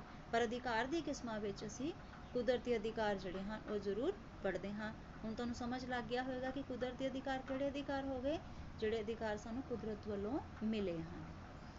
ਦੂਸਰਾ ਸਾਡਾ ਕਿਸਮ ਜਿਹੜੀ ਇਹਦੀ ਆ ਗਈ, ਨੈਤਿਕ ਅਧਿਕਾਰ ਮੋਰਲ ਰਾਈਟਸ ਮੋਰਲ ਸ਼ਬਦ ਲੱਗ ਗਿਆ ਨੈਤਿਕ, ਮਤਲਬ ਨੈਤਿਕ ਅਧਿਕਾਰ ਉਹ ਅਧਿਕਾਰ ਹੁੰਦੇ ਹਨ ਜੋ ਲੋਕਾਂ ਦੀਆਂ ਨੈਤਿਕ ਭਾਵਨਾਵਾਂ ਤੇ ਆਧਾਰਿਤ ਹੁੰਦੇ ਹਨ, ਜਿਨ੍ਹਾਂ ਦੇ ਪਿੱਛੇ ਕੋਈ ਵੀ ਕਾਨੂੰਨੀ ਸ਼ਕਤੀ ਨਹੀਂ ਹੁੰਦੀ ਹੈ। ਅਜਿਹੇ ਅਧਿਕਾਰਾਂ ਨੂੰ ਲਾਗੂ ਕਰਵਾਉਣ ਲਈ ਕਾਨੂੰਨ ਦੀ ਸ਼ਰਨ ਨਹੀਂ ਲਈ ਜਾ ਸਕਦੀ ਹੈ। ਅਜਿਹੇ ਅਧਿਕਾਰਾਂ ਨੂੰ ਅਸੀਂ ਅਦਾਲਤਾਂ ਦੁਆਰਾ ਲਾਗੂ ਵੀ ਨਹੀਂ ਕਰਵਾ ਸਕਦੇ ਹਾਂ। ਜਿਵੇਂ ਤੁਹਾਨੂੰ ਉਦਾਹਰਨ ਤੌਰ ਤੇ ਪਤਾ ਹੋਣਾ ਚਾਹੀਦਾ ਹੈ ਕਿ ਹਰ ਮਾਂ-ਬਾਪ ਦਾ ਇਹ ਨੈਤਿਕ ਅਧਿਕਾਰ ਹੁੰਦਾ ਹੈ ਕਿ ਉਹ ਬੁਢਾਪੇ ਵਿੱਚ ਆਪਣੇ ਬੱਚਿਆਂ ਕੋਲੋਂ ਸੇਵਾ ਕਰਵਾਏ। ਪਰ ਜੇਕਰ ਕੋਈ ਨਾਗਰਿਕ, ਜੇਕਰ ਕੋਈ ਬੱਚਾ ਜਿਹੜਾ ਹੈ, ਉਹ ਆਪਣੇ ਮਾਪਿਆਂ ਦੀ ਸੇਵਾ ਨਹੀਂ ਕਰਦਾ ਹੈ, ਕਈ ਨਾਲਾਇਕ ਬੱਚੇ ਹੁੰਦੇ ਹਨ, ਉਹ ਆਪਣੇ ਇਸ ਕਰਤੱਵ ਨੂੰ ਪੂਰਾ ਨਹੀਂ ਕਰਦੇ ਹਨ ਤਾਂ ਮਾਂ-ਬਾਪ ਉਹਨਾਂ ਦੇ ਵਿਰੁੱਧ ਕਿਸੇ ਵੀ ਕਾਨੂੰਨ ਦਾ ਆਸਰਾ ਨਹੀਂ ਲੈ ਸਕਦੇ ਹਨ ਜਾਂ ਉਹ ਕਾਨੂੰਨ ਦੀ ਸ਼ਰਨ ਨਹੀਂ ਲੈ ਸਕਦੇ ਹਨ। ਸੋ ਇਹ ਬੱਚਿਆਂ ਦਾ ਕੀ ਆ ਗਿਆ? ਨੈਤਿਕ ਜਿਹੜਾ ਹੈਗਾ, ਮਾਪਿਓ ਦਾ ਨੈਤਿਕ ਅਧਿਕਾਰ ਹੈ ਕਿ ਉਹ ਬੱਚਿਆਂ ਕੋਲੋਂ ਸੇਵਾ ਕਰਵਾਉਣ। ਠੀਕ ਹੈ? ਇਹਨਾਂ ਅਧਿਕਾਰਾਂ ਵਿੱਚ ਹੋਰ ਵੀ ਕਈ ਚੀਜ਼ਾਂ ਸ਼ਾਮਿਲ ਹੁੰਦੀਆਂ, ਜਿਵੇਂ ਚੰਗਾ ਵਿਵਹਾਰ, ਸ਼ਿਸ਼ਟਾਚਾਰ ਮਾਤਾ ਪਿਤਾ ਦੀ ਸੇਵਾ, ਵੱਡਿਆਂ ਦਾ ਆਦਰ, ਨੈਤਿਕ ਚਰਿੱਤਰ ਦੇ ਨਿਯਮ। ਇਹ ਸਾਰੇ ਹੀ ਨੈਤਿਕ ਅਧਿਕਾਰਾਂ ਦੇ ਆਧਾਰਿਤ ਹੁੰਦੇ ਹਨ। ਅਗਰ ਨੈਤਿਕ ਅਧਿਕਾਰਾਂ ਪਿੱਛੇ ਹੁਣ ਤੁਹਾਨੂੰ ਪਤਾ ਲੱਗ ਗਿਆ ਨਾ, ਪਿੱਛੇ ਕੋਈ ਵੀ ਕਾਨੂੰਨੀ ਸ਼ਕਤੀ ਨਹੀਂ ਹੁੰਦੀ ਹੈ। ਪਰ ਇੱਕ ਸ਼ਕਤੀ ਇਹਨਾਂ ਦੇ ਪਿੱਛੇ ਜ਼ਰੂਰ ਕੰਮ ਕਰਦੀ ਹੈ। ਉਹ ਕਿਹੜੀ ਸ਼ਕਤੀ ਹੁੰਦੀ ਹੈ? ਲੋਕ ਰਾਏ ਦੀ ਸ਼ਕਤੀ, ਮਤਲਬ ਲੋਕਾਂ ਦੀ ਸ਼ਕਤੀ। ਅਗਰ ਕੋਈ ਨੈਤਿਕ ਨਿਯਮਾਂ ਤੇ ਨਹੀਂ ਚੱਲਦੇ ਹਨ, ਤਾਂ ਸਮਾਜ ਉਸ ਵਿਅਕਤੀ ਨੂੰ ਕਦੇ ਵੀ ਪ੍ਰਵਾਨ ਨਹੀਂ ਕਰਦਾ ਹੈ। ਤੀਸਰਾ ਸਾਡੀ ਕਿਸਮ ਆ ਗਈ ਅਧਿਕਾਰਾਂ ਦੀ ਮੌਲਿਕ ਅਧਿਕਾਰ। ਮੌਲਿਕ ਅਧਿਕਾਰ ਉਹ ਅਧਿਕਾਰ ਹੁੰਦੇ ਹਨ ਜੋ ਕਿ ਮਨੁੱਖ ਦੇ ਵਿਕਾਸ ਦੇ ਲਈ ਬੁਨਿਆਦੀ ਹਨ। ਮਤਲਬ ਇਹ ਬੁਨਿਆਦੀ ਅਧਿਕਾਰ ਹਨ ਜੋ ਕਿ ਵਿਅਕਤੀ ਦੇ ਲਈ ਵਿਕਾਸ ਦੇ ਲਈ ਬਹੁਤ ਹੀ ਜ਼ਰੂਰੀ ਹੁੰਦੇ ਹਨ। ਇਹਨਾਂ ਅਧਿਕਾਰਾਂ ਦੀ ਰੱਖਿਆ ਕਰਨਾ ਹਰੇਕ ਰਾਜ ਆਪਣਾ ਕਰਤੱਵ ਸਮਝਦਾ ਹੈ। ਮਤਲਬ ਮੌਲਿਕ ਅਧਿਕਾਰ ਜਿਸ ਰਾਜ ਵੱਲੋਂ ਸੰਵਿਧਾਨ ਵਿੱਚ ਨਾਗਰਿਕਾਂ ਨੂੰ ਦਿੱਤੇ ਜਾਂਦੇ ਹਨ, ਤਾਂ ਉਹ ਰਾਜ ਬਹੁਤ ਹੀ ਵਧੀਆ ਮੰਨਿਆ ਜਾਂਦਾ ਹੈ। ਹੁਣ ਮੌਲਿਕ ਅਧਿਕਾਰਾਂ ਨੂੰ ਤੁਹਾਨੂੰ ਪਤਾ ਹੋਣਾ ਚਾਹੀਦਾ, ਸਭ ਤੋਂ ਪਹਿਲਾਂ ਕਿਹੜੇ ਦੇਸ਼ ਨੇ ਇਸ ਨੂੰ ਆਪਣੇ ਸੰਵਿਧਾਨ ਵਿੱਚ ਸ਼ਾਮਿਲ ਕੀਤਾ ਸੀ? ਤਾਂ ਉਹ ਸੰਵਿਧਾਨ ਸੀ ਸੰਯੁਕਤ ਰਾਜ ਅਮਰੀਕਾ। ਅਮਰੀ, ਸੰਯੁਕਤ ਰਾਜ ਅਮਰੀਕਾ ਦੇਸ਼ ਸੀ ਜਿਸ ਨੇ ਸਭ ਤੋਂ ਪਹਿਲਾਂ ਮੌਲਿਕ ਅਧਿਕਾਰਾਂ ਨੂੰ ਆਪਣੇ ਸੰਵਿਧਾਨ ਵਿੱਚ ਸ਼ਾਮਿਲ ਕੀਤਾ ਸੀ। ਉਸ ਤੋਂ ਬਾਅਦ ਬਹੁਤ ਸਾਰੇ ਦੇਸ਼ਾਂ ਨੇ ਦੇਖ ਕੇ ਉਸ ਨੂੰ ਅਧਿਕਾਰਾਂ ਨੂੰ ਆਪਣੇ ਸੰਵਿਧਾਨ ਵਿੱਚ ਵੀ ਸ਼ਾਮਿਲ ਕੀਤਾ। ਸੋ ਅੱਜ ਅਧਿਕਾਰਾਂ ਨੂੰ ਸੰਵਿਧਾਨ ਵਿੱਚ ਸ਼ਾਮਿਲ ਕੀਤਾ ਜਾਣਾ ਇੱਕ ਬਹੁਤ ਹੀ ਵਧੀਆ ਸੰਵਿਧਾਨ ਦੀ ਪਛਾਣ ਮੰਨੀ ਜਾਂਦੀ ਹੈ। ਤੇ ਸਾਡੇ ਭਾਰਤ ਦੇ ਸੰਵਿਧਾਨ ਵਿੱਚ ਵੀ ਬੱਚੇ, ਤੁਹਾਨੂੰ ਪਤਾ ਹੋਣਾ ਚਾਹੀਦਾ ਹੈ ਕਿ ਸਾਡੇ ਭਾਰਤ ਦੇ ਸੰਵਿਧਾਨ ਵਿੱਚ ਵੀ ਮੌਲਿਕ ਅਧਿਕਾਰਾਂ ਨੂੰ ਸ਼ਾਮਿਲ ਕੀਤਾ ਗਿਆ ਹੈ। ਸੋ ਸਾਨੂੰ 6 ਕਿਸਮ ਦੇ ਮੌਲਿਕ ਅਧਿਕਾਰ ਪ੍ਰਾਪਤ ਹੋਏ ਹਨ। ਇਸ ਦੇ ਬਾਰੇ ਵਿੱਚ ਤੁਸੀਂ ਪਹਿਲਾਂ ਵੀ ਭਾਰਤ ਦੇ ਸੰਵਿਧਾਨ ਦੀ ਵਿਸ਼ੇਸ਼ਤਾਵਾਂ ਪਾਠ ਵਿੱਚ ਵੀ ਸਮਝ ਚੁੱਕੇ ਹੋ ਕਿ ਕਿਹੜੇ ਕਿਹੜੇ ਅਧਿਕਾਰ ਹੈ, ਤਾਂ ਤੁਸੀਂ ਇੱਕ ਵਾਰੀ ਦੁਬਾਰਾ ਉਸ ਨੂੰ ਦੇਖ ਲੈਣਾ ਹੈ। ਚੌਥਾ ਸਾਡੀ ਜਿਹੜੀ ਕਿਸਮ ਆ ਗਈ, ਉਹ ਹੈ ਕਾਨੂੰਨੀ ਅਧਿਕਾਰ। ਕਾਨੂੰਨੀ ਅਧਿਕਾਰ, ਨਾਮ ਤੋਂ ਹੀ ਬਿਲਕੁਲ ਕਲੀਅਰ ਹੋ ਗਿਆ। ਉਹ ਅਧਿਕਾਰ ਹਨ ਜਿਸ ਨੂੰ ਰਾਜ ਦੁਆਰਾ ਪ੍ਰਵਾਨ ਕੀਤਾ ਜਾਂਦਾ ਹੈ ਲੀਗਲ ਰਾਈਟਸ ਹੁੰਦੇ ਹਨ ਜਿਸ ਨੂੰ ਰਾਜ ਦੁਆਰਾ ਪ੍ਰਵਾਨ ਕੀਤਾ ਜਾਂਦਾ ਹੈ।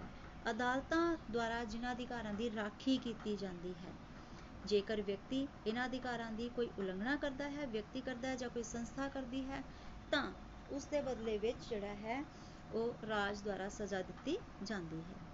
ਜਿਵੇਂ ਸਾਡੇ ਦੇਸ਼ ਵਿੱਚ ਭਾਸ਼ਣ ਦੇਣ ਤੇ ਵਿਚਾਰ ਪ੍ਰਗਟ ਕਰਨ ਦੀ ਆਜ਼ਾਦੀ ਹੈ, ਸਾਡਾ ਮੌਲਿਕ ਅਧਿਕਾਰ ਹੈ ਪਰ ਜੇਕਰ ਕਿਸੇ ਵਿਅਕਤੀ ਨੂੰ ਇਸ ਅਧਿਕਾਰ ਦੀ ਵਰਤੋਂ ਤੋਂ ਵਾਂਝਿਆ ਕੀਤਾ ਜਾਵੇ, ਤਾਂ ਉਹ ਵਿਅਕਤੀ ਜਿਹੜਾ ਹੈ, ਉਹਨਾਂ ਦੋਸ਼ੀਆਂ ਦੇ ਵਿਰੁੱਧ ਕਾਨੂੰਨੀ ਕਾਰਵਾਈ ਕਰ ਸਕਦਾ ਹੈ। ਮਤਲਬ ਭਾਸ਼ਣ ਦੇਣ ਦਾ ਅਧਿਕਾਰ ਹੈ, ਜੇ ਵਿਅਕਤੀ ਨੂੰ ਮਨਾ ਕੀਤਾ ਜਾਂਦਾ ਕਿ ਤੂੰ ਨਹੀਂ ਭਾਸ਼ਣ ਦੇ ਸਕਦਾ, ਤਾਂ ਉਹ ਆਪਣੇ ਇਸ ਅਧਿਕਾਰ ਦੇ ਵਿਰੁੱਧ, ਉਸ ਵਿਅਕਤੀ ਦੇ ਵਿਰੁੱਧ ਜਿਹੜਾ ਹੈ, ਕਾਨੂੰਨੀ ਕਾਰਵਾਈ ਵੀ ਕਰ ਸਕਦਾ ਹੈ। ਕਾਨੂੰਨ ਉਸ ਦੇ ਇਸ ਅਧਿਕਾਰ ਦੀ ਪੂਰੀ ਰੱਖਿਆ ਕਰਦਾ ਹੈ।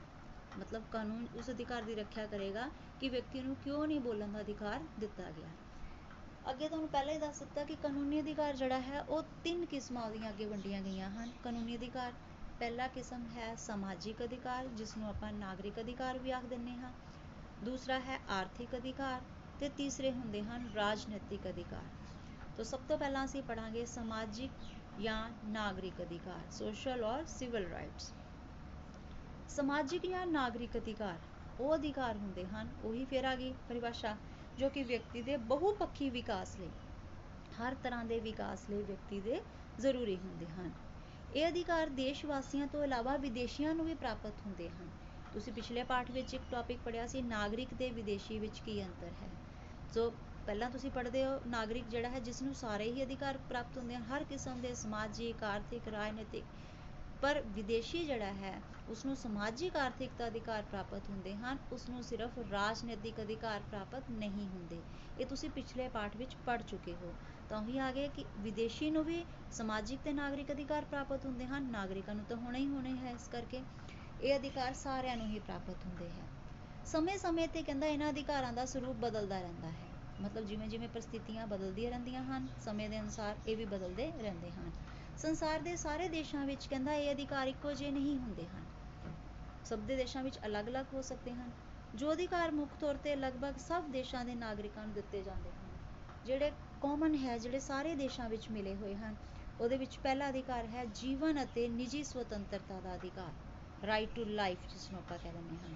ਸੁਤੰਤਰਤਾ ਦਾ ਅਧਿਕਾਰ ਰਾਈਟ ਟੂ ਫਰੀडम ਤੀਸਰਾ ਆਪਾਂ ਕਹਿ ਸਕਦੇ ਹਾਂ ਸੰਪਤੀ ਦਾ ਅਧਿਕਾਰ ਰਾਈਟ ਟੂ ਪ੍ਰਾਪਰਟੀ ਧਾਰਮਿਕ ਸੁਤੰਤਰਤਾ ਦਾ ਅਧਿਕਾਰ right to freedom of religion ਭਾਸ਼ਣ ਦੇਣ ਅਤੇ ਵਿਚਾਰ ਪ੍ਰਗਟ ਕਰਨ ਦੀ ਸੁਤੰਤਰਤਾ right of thought and expression ਪਰਿਵਾਰ ਬਣਾਉਣ ਦਾ ਅਧਿਕਾਰ right to family ਸਿੱਖਿਆ ਦਾ ਅਧਿਕਾਰ right to education ਇਕੱਠੇ ਹੋਣ ਦਾ ਸੰਗ ਬਣਾਉਣ ਦਾ ਅਧਿਕਾਰ right to assemble and form association ਘੁੰਮਣ ਫਿਰਨ ਦਾ ਅਧਿਕਾਰ right to freedom of movement ਕੋਈ ਵੀ ਕਿੱਤਾ ਅਪਣਾਉਣ ਦਾ ਅਧਿਕਾਰ freedom of the choice of profession ਤੇ ਸਮਾਜਿਕ ਸੁਰੱਖਿਆ ਦਾ ਅਧਿਕਾਰ। ਸਾਰਿਆਂ ਨੂੰ ਸਮਾਨ ਸਮਾਜਿਕ ਸੁਰੱਖਿਆ right to equal social protection of law so ਇਹ ਕੁਝ ਕਿਸਮਾਂ ਹਨ ਜਿਹੜੇ ਕਿ ਨਾਗਰਿਕ ਅਤੇ ਸਮਾਜਿਕ ਅਧਿਕਾਰਾਂ ਵਿੱਚ ਆਉਂਦੀਆਂ ਹਨ, ਜਿਹੜੀਆਂ ਰਾਜ ਵੱਲੋਂ, ਲਗਭਗ ਹਰ ਰਾਜ ਵੱਲੋਂ ਨਾਗਰਿਕਾਂ ਨੂੰ ਦਿੱਤੀਆਂ ਜਾਂਦੀਆਂ ਹਨ। ਸੋ ਇਹਨਾਂ ਅਧਿਕਾਰਾਂ ਨੂੰ ਆਪਾਂ ਕਿਹੜੇ ਅਧਿਕਾਰ ਕਹਾਂਗੇ? ਸਮਾਜਿਕ ਜਾਂ ਨਾਗਰਿਕ ਅਧਿਕਾਰ। ਇਹ ਲਗਭਗ ਸਾਰੇ ਦੇਸ਼ਾਂ ਵਿੱਚ ਪ੍ਰਾਪਤ ਹੁੰਦੇ ਹਨ। ਦੂਸਰੀ, ਇਸ ਦੀ ਕਿਸਮ ਆ ਗਈ ਕਾਨੂੰਨੀ ਅਧਿਕਾਰ ਵਿੱਚ ਆਰਥਿਕ ਅਧਿਕਾਰ। ਆਰਥਿਕ ਅਧਿਕਾਰ, ਆਰਥਿਕ ਅਧਿਕਾਰਾਂ ਤੋਂ ਭਾਵ ਉਹਨਾਂ ਅਧਿਕਾਰਾਂ ਤੋਂ ਹੈ ਜੋ ਵਿਅਕਤੀ ਦੇ ਆਰਥਿਕ ਵਿਕਾਸ ਲਈ ਜ਼ਰੂਰੀ ਹਨ। ਹੁਣ ਆਰਥਿਕ ਸ਼ਬਦ ਇੱਥੇ ਲੱਗਿਆ ਹੈ ਨਾਲ। ਇਸ ਕਰਕੇ ਕਿਸਮ ਬਦਲ ਗਈ ਕਿ ਉਹ ਅਧਿਕਾਰ ਜਿਹੜੇ ਵਿਅਕਤੀ ਦੇ ਆਰਥਿਕ ਵਿਕਾਸ ਲਈ ਜ਼ਰੂਰੀ ਹੁੰਦੇ ਹਨ। ਵਿਅਕਤੀ ਦੇ ਜੀਵਨ ਵਿੱਚ ਇਹਨਾਂ ਅਧਿਕਾਰਾਂ ਦਾ ਬਹੁਤ ਹੀ ਮਹੱਤਵ ਹੁੰਦਾ ਹੈ। ਕਿਹੜੇ-ਕਿਹੜੇ ਆਰਥਿਕ ਅਧਿਕਾਰ ਹੋ ਸਕਦੇ ਹਨ? ਜਿਵੇਂ ਕੰਮ ਕਰਨ ਦਾ ਅਧਿਕਾਰ ਰਾਈਟ ਟੂ ਵਰਕ ਉਚਿਤ ਮਜ਼ਦੂਰੀ ਪ੍ਰਾਪਤ ਕਰਨ ਦਾ ਅਧਿਕਾਰ ਰਾਈਟ ਟੂ ਐਡਿਕੁਏਟ ਵੇਜਿਸ ਆਰਾਮ ਕਰਨ ਦਾ ਅਧਿਕਾਰ ਰਾਈਟ ਟੂ ਲੇਅਰ ਕੰਮ ਕਰਨ ਲਈ ਨਿਸ਼ਚਿਤ ਸਮੇਂ ਦਾ ਅਧਿਕਾਰ right to fixed hours of work ਜਾਇਦਾਦ ਦਾ ਅਧਿਕਾਰ ਰਾਈਟ ਟੂ ਪ੍ਰਾਪਰਟੀ ਤੇ ਆਰਥਿਕ ਸੁਰੱਖਿਆ ਦਾ ਅਧਿਕਾਰ ਰਾਈਟ ਟੂ ਇਕਨੋਮਿਕ ਸਿਕਿਉਰਿਟੀ ਇਹ ਸਾਰੇ ਆ ਗਏ ਆਰਥਿਕ ਅਧਿਕਾਰ। ਮਤਲਬ ਜਿਹੜੇ ਵਿਅਕਤੀ ਦੇ ਆਰਥਿਕ ਜੀਵਨ ਨਾਲ ਜਿਹੜੇ ਵਿਅਕਤੀ ਦੇ ਕੰਮ ਧੰਦੇ ਨਾਲ ਉਸਦੇ ਆਰਥਿਕ ਜੀਵਨ ਨਾਲ ਸੰਬੰਧਿਤ ਹੁੰਦੇ ਹਨ, ਉਹਨਾਂ ਨੂੰ ਆਰਥਿਕ ਅਧਿਕਾਰ ਕਿਹਾ ਜਾਂਦਾ ਹੈ, ਜਿਹੜੇ ਵਿਅਕਤੀ ਦੇ ਆਰਥਿਕ ਵਿਕਾਸ ਲਈ ਬਹੁਤ ਹੀ ਜ਼ਰੂਰੀ ਹੁੰਦੇ ਹਨ। ਅਗਲੀ ਕਿਸਮ ਆ ਗਈ ਸਾਡੇ ਕਾਨੂੰਨੀ ਅਧਿਕਾਰ ਦੀ, ਤੀਸਰੀ ਕਿਸਮ ਰਾਜਨੀਤਿਕ ਅਧਿਕਾਰ। ਰਾਜਨੀਤਿਕ ਅਧਿਕਾਰ ਜਿਸ ਨੂੰ ਪੋਲੀਟੀਕਲ ਰਾਈਟਸ ਕਹਿੰਦੇ ਹਾਂ, ਇਹ ਉਹ ਅਧਿਕਾਰ ਹਨ ਜੋ ਸਿਰਫ ਨਾਗਰਿਕਾਂ ਨੂੰ ਹੀ ਪ੍ਰਾਪਤ ਹੁੰਦੇ ਹਨ। ਮੈਂ ਤੁਹਾਨੂੰ ਪਹਿਲਾਂ ਵੀ ਦੱਸ ਚੁੱਕੀ ਹਾਂ ਪਿੱਛੇ ਵੀ ਇਹ। ਵੀ ਇਹ ਐਸੇ ਅਧਿਕਾਰ ਹਨ ਜਿਹੜੇ ਵਿਦੇਸ਼ੀਆਂ ਨੂੰ ਪ੍ਰਾਪਤ ਨਹੀਂ ਹੁੰਦੇ ਹਨ। ਸਿਰਫ ਨਾਗਰਿਕਾਂ ਨੂੰ ਦਿੱਤੇ ਜਾਂਦੇ ਹਨ। ਕਿਹੜੇ-ਕਿਹੜੇ ਆਰਥਿਕ ਅਧਿਕਾਰ ਹੋ ਸਕਦੇ ਹਨ? ਪਹਿਲਾ ਆਰਥਿਕ ਅਧਿਕਾਰ ਜਿਵੇਂ ਨੰਬਰ 1 ਵੋਟ ਦੇਣ ਦਾ ਅਧਿਕਾਰ ਰਾਈਟ ਟੂ ਵੋਟ ਸਾਰਿਆਂ ਨੂੰ ਪਤਾ ਹੈ ਇਹਦੇ ਬਾਰੇ ਕਿ ਸਾਡੇ ਭਾਰਤ ਵਿੱਚ 18 ਸਾਲ ਤੋਂ ਉੱਪਰ ਹਰ ਵਿਅਕਤੀ ਨੂੰ ਬਿਨਾਂ ਕਿਸੇ ਭੇਦਭਾਵ ਤੋਂ ਅਧਿਕਾਰ ਪ੍ਰਾਪਤ ਹੈ। ਦੂਸਰਾ ਅਧਿਕਾਰ ਹੈ ਆਰਥਿਕ ਰਾਜਨੀਤਿਕ ਅਧਿਕਾਰ, ਸਾਡਾ ਚੋਣ ਲੜਨ ਦਾ ਅਧਿਕਾਰ। ਰਾਈਟ ਟੂ ਕੰਟੈਸਟ ਇਲੈਕਸ਼ਨ ਵੋਟਾਂ ਵਿੱਚ ਖੜੇ ਹੋ ਸਕਦੇ ਹੋ, ਚੋਣਾਂ ਲੜ ਸਕਦੇ ਹੋ, ਭਾਰਤ ਵਿੱਚ ਹਰੇਕ ਨਾਗਰਿਕ ਨੂੰ ਅਧਿਕਾਰ ਪ੍ਰਾਪਤ ਹੈ। ਤੀਸਰਾ ਹੈ ਸਰਕਾਰੀ ਪਦਵੀ ਪ੍ਰਾਪਤ ਕਰਨ ਦਾ ਅਧਿਕਾਰ right to hold government office ਚੌਥਾ ਹੈ ਬਿਨੇ ਪੱਤਰ ਦੇਣ ਦਾ ਅਧਿਕਾਰ ਰਾਈਟ ਟੂ ਪਟੀਸ਼ਨ ਸਰਕਾਰ ਦੇ ਅੱਗੇ ਕੋਈ ਵੀ ਨਾਗਰਿਕ ਆਪਣਾ ਬਿਨੇ ਪੱਤਰ ਪੇਸ਼ ਕਰ ਸਕਦਾ ਹੈ। ਸਰਕਾਰ ਦੀ ਆਲੋਚਨਾ ਕਰਨ ਦਾ ਅਧਿਕਾਰ ਰਾਈਟ ਟੂ ਕ੍ਰਿਟਿਸਾਈਜ਼ ਗਵਰਨਮੈਂਟ ਤੇ ਰਾਜਨੀਤਿਕ ਦਲਾਂ ਦਾ ਨਿਰਮਾਣ ਕਰਨ ਦਾ ਅਧਿਕਾਰ ਰਾਈਟ ਟੂ ਫਾਰਮ ਪੋਲੀਟੀਕਲ ਪਾਰਟੀਆਂ ਸੋ ਇਹ ਸਾਰੇ ਕਿਹੜੀਆਂ ਕਿਸਮਾਂ ਹਨ? ਕਿਹਦੀਆਂ ਕਿਸਮਾਂ ਹਨ? ਰਾਜਨੀਤਿਕ ਅਧਿਕਾਰਾਂ ਦੀਆਂ, ਜਿਹੜੇ ਕਿ ਸਿਰਫ ਨਾਗਰਿਕਾਂ ਨੂੰ ਦਿੱਤੇ ਜਾਂਦੇ ਹਨ, ਵਿਦੇਸ਼ੀਆਂ ਨੂੰ ਪ੍ਰਾਪਤ ਨਹੀਂ ਹੁੰਦੇ। ਤੁਹਾਨੂੰ ਪੇਪਰ ਵਿੱਚ ਆ ਸਕਦਾ ਹੈ, ਛੋਟੇ ਕੁਐਸਚਨ ਵਿੱਚ। ਕੋਈ ਦੋ ਰਾਜਨੀਤਿਕ ਅਧਿਕਾਰਾਂ ਬਾਰੇ ਦੱਸੋ, ਤਾਂ ਤੁਸੀਂ ਲਿਖ ਸਕਦੇ ਹੋ ਵੋਟ ਦੇਣ ਦਾ ਅਧਿਕਾਰ, ਚੋਣ ਲੜਨ ਦਾ ਅਧਿਕਾਰ। ਕੋਈ ਦੋ ਆਰਥਿਕ ਅਧਿਕਾਰਾਂ ਬਾਰੇ ਆ ਸਕਦਾ ਹੈ, ਕੋਈ ਦੋ ਆਰਥਿਕ ਅਧਿਕਾਰ ਲਿਖੋ ਪੇਪਰ 'ਚ ਆ ਸਕਦਾ ਹੈ। ਛੋਟੇ ਕੁਐਸਚਨ ਵਿੱਚ ਤੁਸੀਂ ਲਿਖ ਸਕਦੇ ਹੋ ਕੰਮ ਕਰਨ ਦਾ ਅਧਿਕਾਰ ਤੇ ਉਚਿਤ ਮਜ਼ਦੂਰੀ ਪ੍ਰਾਪਤ ਕਰਨ ਦਾ ਅਧਿਕਾਰ। ਕੋਈ ਦੋ ਨਾਗਰਿਕ ਅਧਿਕਾਰ ਜਾਂ ਸਮਾਜਿਕ ਅਧਿਕਾਰਾਂ ਬਾਰੇ ਲਿਖੋ ਤਾਂ ਤੁਸੀਂ ਲਿਖ ਸਕਦੇ ਹੋ, ਜੀਵਨ ਤੇ ਨਿੱਜੀ ਸੁਤੰਤਰਤਾ ਦਾ ਅਧਿਕਾਰ, ਪਰਿਵਾਰ ਬਣਾਉਣ ਦਾ ਅਧਿਕਾਰ। ਸੋ ਇਸ ਤਰ੍ਹਾਂ ਕੋਈ ਵੀ ਦੋ ਕਿਸਮਾਂ ਲਿਖੀਆਂ ਜਾ ਸਕਦੀਆਂ ਵਿੱਚੋਂ ਉਹਦੇ ਪੁਆਇੰਟ ਨਿਕਾਲ ਕੇ। ਸੋ ਇਹ ਸਾਰੇ ਸਰ, ਸਰਕਾਰ ਵੱਲੋਂ ਨਾਗਰਿਕਾਂ ਨੂੰ ਬਹੁਤ ਸਾਰੇ ਕਿਸਮਾਂ ਦੇ ਅਧਿਕਾਰ ਦਿੱਤੇ ਜਾਂਦੇ ਹਨ।